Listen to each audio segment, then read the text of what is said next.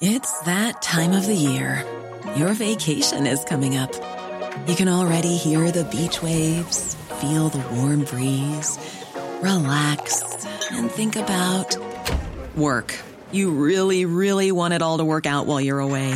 Monday.com gives you and the team that peace of mind. When all work is on one platform and everyone's in sync, things just flow wherever you are. Tap the banner to go to Monday.com. Cool fact a crocodile can't stick out its tongue. Also, you can get health insurance for a month or just under a year in some states. United Healthcare short term insurance plans, underwritten by Golden Rule Insurance Company, offer flexible, budget friendly coverage for you. Learn more at uh1.com. I'm Emily Tamkin, Senior Editor US in Washington, D.C. I'm Alex Kroeger, International Managing Editor in London. It's Thursday, the 7th of April. You're listening to World Review from the New Statesman, a twice weekly international news podcast. Every Monday, we interview a guest for their unique perspective and expertise. Then, later in the week, we come together to unpack some of the most significant stories in world affairs. This week, we discuss calls for the investigation and prosecution of apparent war crimes carried out by Russia in Ukraine.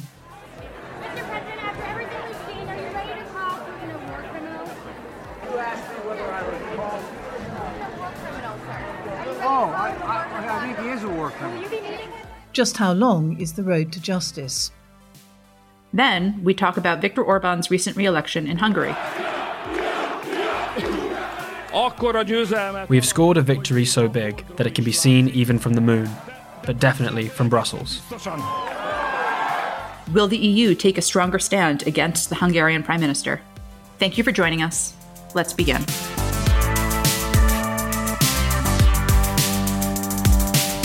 Alex, for for those who have maybe not been paying particularly close attention to the latest from Ukraine, if you could maybe bring our listeners up to speed on on the latest atrocities, really, and why there have been renewed calls for investigation into apparent war crimes. So this really ramped up at the weekend when Russian forces had retreated from the town of Bucha, which is a commuter town just outside the Ukrainian capital, Kiev, and the Ukrainian forces moved in. And what they found was absolutely horrifying. They found the bodies of civilians with their hands bound. They had apparently been shot in the head at point blank range. They found mass graves. Many of those in the mass graves were civilians. And since then, more and more disturbing reports have come out from towns like Chernihiv, Irpin, these places in the north of Ukraine where Russian forces have been pulling back. And so this raises the question of were these war crimes? If so, were they crimes against humanity? Were they genocide? That's a very big word to be putting into the discussion. But it's opened up a lot of concern about what's been happening in Ukraine. And the other thing to stress is that we we don't know yet what has been happening in some of the areas still under Russian control. In particular, Mariupol in the south, which has been completely encircled. Civilians are trapped there. Any effort to get convoys in to evacuate them, those efforts have been blocked. But the, the Russians have had that under really tight control. We just don't know what has been happening, but what we have seen, certainly from satellite imagery um, and other sources, gives reason to fear the worst. And I think it's important to to stress exactly as, as you said that there are parts of the country that those who would investigate this have not really had access to. Um, it's also important to stress that this is an ongoing war, which makes the so in in order to actually prosecute war crimes, you need a, a significant body of evidence to prove that an individual carried out a particular crime. That is very difficult to do when so there there are a host of reasons that actually prosecuting war crimes is quite difficult. There are many reasons that it doesn't happen more often, but one of them is that you need evidence to prove that a war crime was carried out by a person. That evidence is difficult to to find, to maintain, particularly when a war is ongoing like it is in this case. Before we get back to some of the the challenges or to speak more about some of the challenges in this case alex you spent so much time reporting on the balkans. I, I suppose my, my question is what can be learned from what it took to investigate prosecute war crimes in, in those cases that we could perhaps apply to today in thinking about and talking about this? Well, I think one of the really important differences since the Balkan Wars, and it was 30 years, so actually this week, since the siege of Sarajevo began, and there was there were ceremonies in the Bosnian capital this week. In that time, one of the really significant advances has been in the gathering of open what's called open source intelligence. So this can be posts from social media which are verified, which are geolocated. This satellite imagery has come a long way in the intervening 30 years. And that makes it much easier to assemble a coherent picture of what happened. And as you say, who was responsible? Because if, if a crime happened, who was behind it? Now, after the massacre at Srebrenica in July 1995, there were quite concerted efforts by Bosnian Serb forces to disguise what had happened. So the primary mass graves were dug up and people went in with diggers to disperse the remains of those who'd been killed and to make identification much more difficult. So the, the bodies were mixed up, they were reburied, and this was a kind of a, an effort to to cover tracks.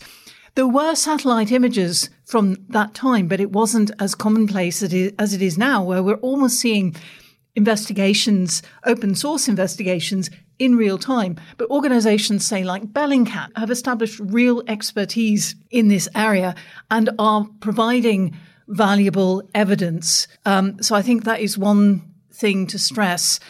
One thing I've been thinking about a lot recently is I mean, I remember watching the news in the early 1990s when the Bosnian War was starting and, you know, I was a journalist in local radio at the time, so Bosnia was really not part of my beat. It was this confusing geopolitical jumble of names that would come on the TV or the radio, and I didn't understand as much as I wanted to. And I remember in particular Bosnian Serb leader Radovan Karadzic coming on the news and saying, Oh, we will stop all hostilities or we never shelled Sarajevo or whatever. And the next day there would be another shelling attack. And it clearly was the Bosnian Serb forces who were encircling the city. And it was just this absolute barefaced denial. And we're seeing that again now with some of the Russian propaganda. But I think there is much less willingness in the outside world anyway to believe that in terms of the Russian public, I think the you know alternative sources of information have almost entirely been shut down. It's very difficult to get anything beyond Russian state-controlled media. So if you're not actively looking for that information, you won't find it. However, outside observers, other countries, it is possible to hear this different narrative and to take the evidence that has been assembled from various sources and say, yes, there were war crimes. Yes, there is something to investigate. And let's see if we can establish a narrative of what really went on in places like Bucha.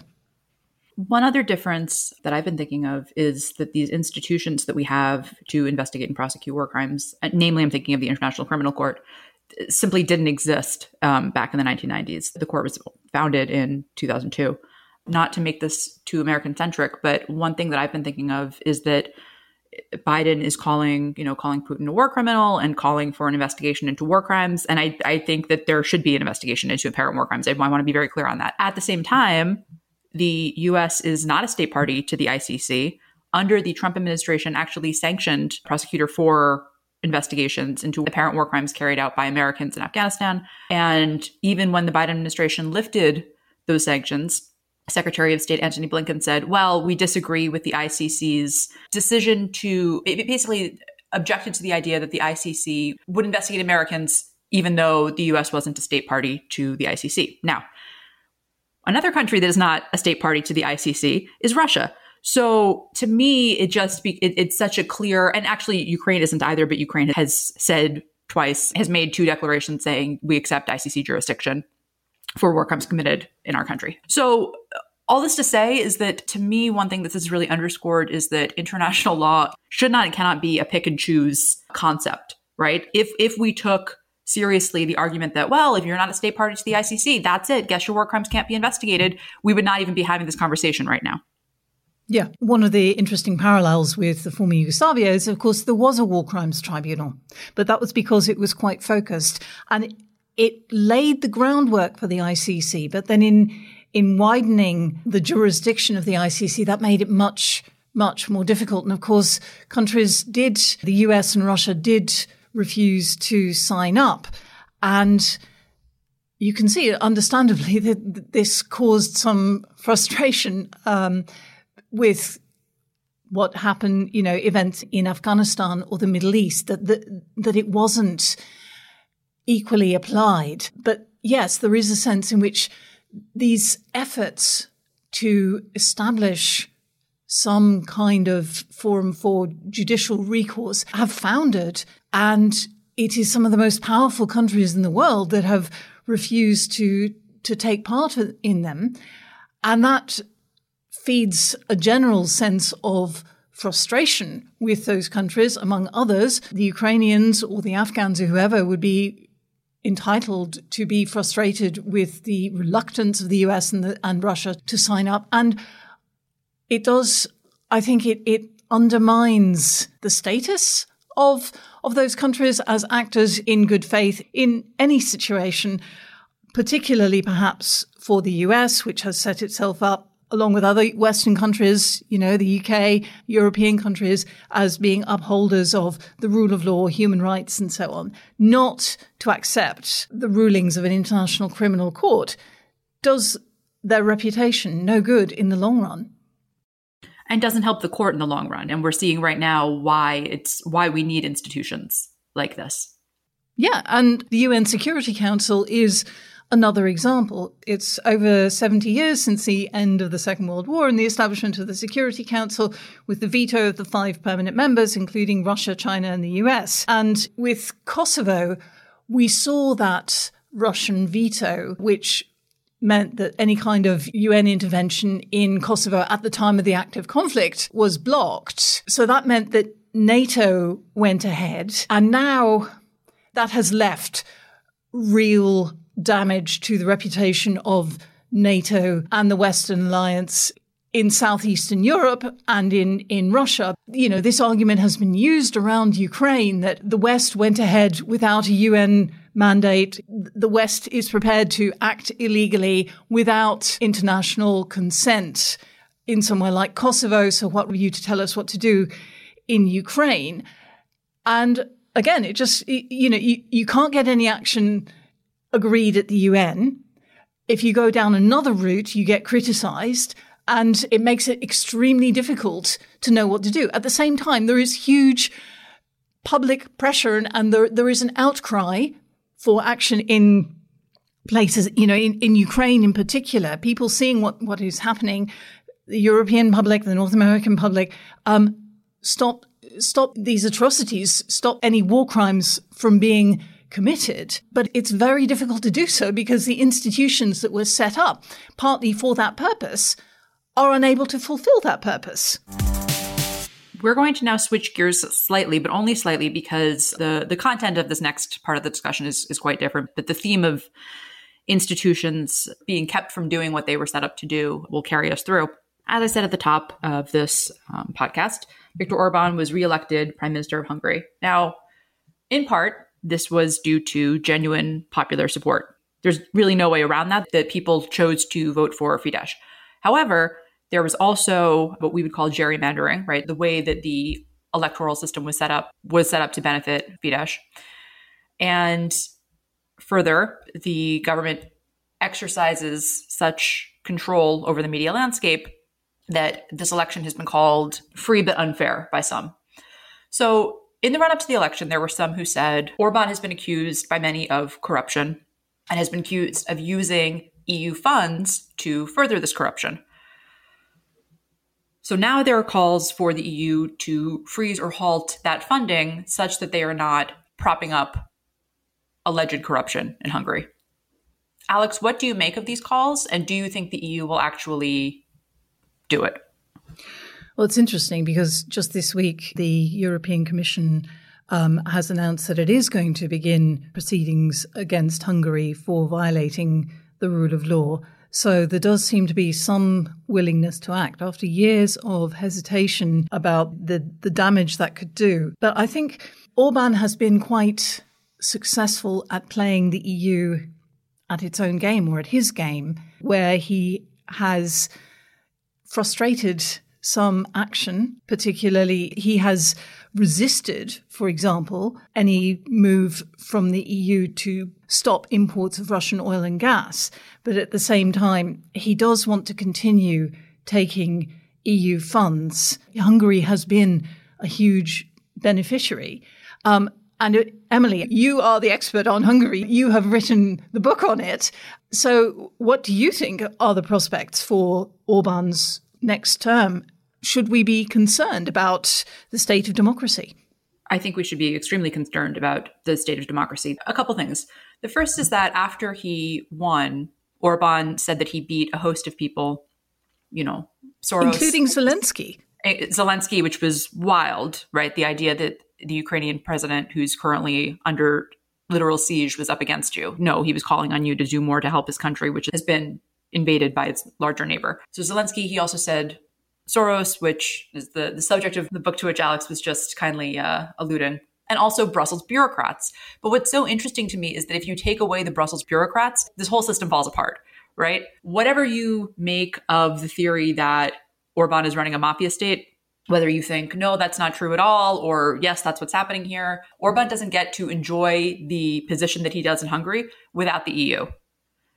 Both because of the funds that come in and because he he gets to go to Brussels and say, "Oh, I'm standing up for Hungary," comes back say, "Oh, I stood up to Brussels." Like it finances the country, and it also provides him with a foil that's not a domestic political opponent. So I think we should just see through the EU bashing and see it for what it is quite clearly. Secondly, yeah, I think we should be very concerned about the state of democracy in Hungary. I spoke to some before the election who said that this past election was the last chance to to get him out by democratic means. And obviously, we don't know yet whether or not that will be true. But I think we're going to see more bashing of specters like Soros, more maligning of the EU. I also think that it, it is extremely unlikely to me that respect for judicial institutions, for example, or independent media grows in Orban's new term. And what about the what remains of the Hungarian opposition? I mean, they did manage to get together and unite behind a single candidate. Can they sustain that unity having been defeated by Orban? I think it's going to be very demoralizing for the Hungarian opposition because, as you say, they united together for the first time. It, was not like a liberal from Budapest who was up against Orban. It was uh, a more conservative mayor, Peter Márki-Zay, and they lost badly. I think it's going to be extremely demoralizing for them. That said, there are people in Hungary for whom there is no choice but to continue to oppose, either because they're NGO workers and they try to help migrants and asylum seekers, or because they are gay. And oh, by the way, Hungary just passed this referendum that's much like the recent law in Florida, saying that you can't have any educational materials that expose the youths to LGBTQ identities. For people who are called, either called to do that work or who just their very existence is oppositional to the Orban government, they don't have a choice and they will continue to oppose this regime. And how much credibility does the European Commission have as an institution with the Hungarian public? So, if the Commission says to the Hungarian government, you have violated the rule of law, we are going to fine you, what will be the reaction in Hungary from just ordinary voters? That's interesting. I think uh, we will see, right, to what extent that's able to break through in Hungarian media. One thing that I think will be interesting to watch is that um, it's going to be a very hard time economically in Hungary because of pre election spending, because of the Russian war in Ukraine. And further, Orban, his traditional foreign policy game has sort of been to play Russia and China and the US and EU off of each other. And, and that obviously is your, your ability to do that right now is more limited you know, yes, I think he is a threat to democracy. No, I'm not sure that like calls from the EU will really be heard by the population that just reelected him. But on the other hand, it's not going to be so easy for Orban either. And is there anything that can hold him to account if, if elections have failed and and the EU is taking some steps, but slowly. It's really down to the EU, I think. Uh, you cannot be. So, for example, on the rule of law, one thing that that one hears Hungarian officials say at like conferences and, and so on and so forth, or privately, is um, you know we have a different understanding of rule of law. Well, no, actually, I'm sorry, you signed up to be part of the EU, which has one very clear understanding of rule of law, and it is incumbent on the EU to say that you either interpret that definition as it is written, like you, you take that understanding of rule of law and you're a part of this project, or you're not. Otherwise, why pretend it's a political project? There are no alternative facts and there's no alternative rule of law. Exactly. Wherever you are in the world, if you're interested in global affairs, you can subscribe to The New Statesman in digital, in print, or both from as little as £1 a week. That's 12 weeks for just £12. That's 1 euro a week in Europe and just $2 a week in America. Just go to www.newstatesman.com slash podcast offer.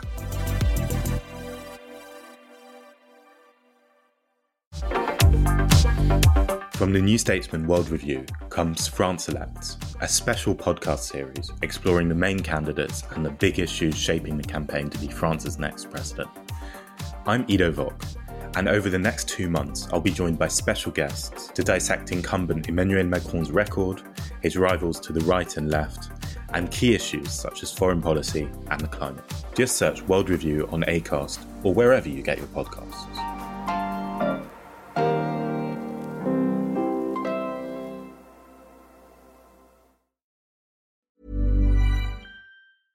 Jewelry isn't a gift you give just once. It's a way to remind your loved one of a beautiful moment every time they see it. Blue Nile can help you find the gift that says how you feel and says it beautifully with expert guidance and a wide assortment of jewelry of the highest quality at the best price. Go to BlueNile.com and experience the convenience of shopping Blue Nile, the original online jeweler since 1999. That's BlueNile.com to find the perfect jewelry gift for any occasion. BlueNile.com. Quality sleep is essential. That's why the Sleep Number Smart Bed is designed for your ever evolving sleep needs. Need a bed that's firmer or softer on either side? Helps you sleep at a comfortable temperature? Sleep Number Smart Beds let you individualize your comfort so you sleep better together. JD Power ranks Sleep Number number 1 in customer satisfaction with mattresses purchased in-store. And now, save 50% on the Sleep Number limited edition Smart Bed for a limited time. For JD Power 2023 award information, visit jdpower.com/awards. Only at a Sleep Number store or sleepnumber.com.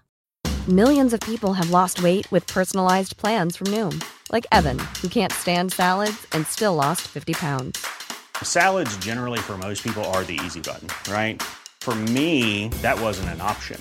I never really was a salad guy. That's just not who I am. But Noom worked for me. Get your personalized plan today at noom.com. Real noom user compensated to provide their story. In four weeks, the typical noom user can expect to lose one to two pounds per week. Individual results may vary.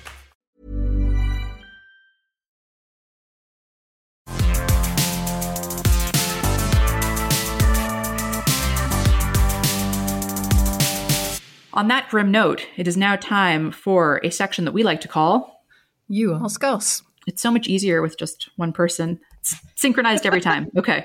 So this question comes to us from Richard on Twitter, and it is How much freedom did Merkel have to move away from Russian oil and gas? And hence, how much is she responsible for Germany being in this position today? Alex, I don't know the answer to this. Um, I do have thoughts, but I would like to hear from you first. I would say that yes, Merkel does bear a certain responsibility. Her term in office was marked by very cautious progress in a lot of ways. She was very good at spying where public opinion had moved and then moving with it. She did not get out in front of public opinion with the singular exception of the migrant crisis in 2015. She could have taken action, but there is an extremely important commercial relationship historically between Germany and Russia. Russia is one of Germany's big export markets. There's the Nord Stream 2 gas pipeline, which was specifically built to supply gas from Russia to Germany. That is, has been nearing completion. And it was really only in the final months of her term in office that there was any disquiet and there was any moved to suspend the um, entry into operation of Nord Stream 2. And she did not act ahead of public opinion. She did not see a problem with Germany getting its energy supplies from Russia and making itself so dependent. So, arguably, she bears part of the responsibility. And what's been interesting to watch is the way the new government of Olaf Scholz has now moved to to stop Nord Stream 2 from going into operation. He has rethought a lot of Germany's policies. There is this so-called Zeitenwende, a change of era, and and there is there is a rethink from the caution that w- was so marked in the Merkel years. I think I would just add two things. The first is that world leaders always have choices right? I, I, don't like this framing of. I, am not blaming Richard, the, the questioner, for this, but this framing that sometimes is is brought up in defense of world leaders of what else could they do? It's make it make a different choice, right? Make a more politically unpopular choice that evidenced greater foresight, right? The other thing that I would say is that I think that we are going to, at some point, if we're not already having it, um, a similar discussion with respect to Merkel and Orban's Hungary. There are some who argue that she really empowered him and that the EU and Hungary are in the place that they are today now, in large part because of Merkel's Germany. I think it's important to note, just as we did at the end of her term, that as she was leaving, we said, you can't write the legacy just yet. But that's true of now as well, right? Like we, we still have to see how this plays out, how it goes. I, th- I think that's absolutely right. And it was the Christian Democrats, uh, Merkel's own party, who, for example, wanted to keep Fidesz in the main centre right grouping in the European Parliament um, and keep him as part of the family. And there was a reluctance to move against him. And now look where we are. It's, it looks very different now. Thanks to all of you who sent in your questions. Listeners, you can send yours in at podcasts at newstatesman.co.uk or by tweeting at us. That's all the time we have for today. Okay, we have something different for you next week. You're going to join us, please, on Monday for Ido's France Elects. He will be giving his reaction to the first round of the French presidential election. And then join us on Tuesday for our interview episode with Andrei Soldatov. If you've enjoyed this episode of World Review, please like, subscribe, rate us, leave a review, and tell your friends. Our producer has been May Robson. Thank you for listening, and until next time.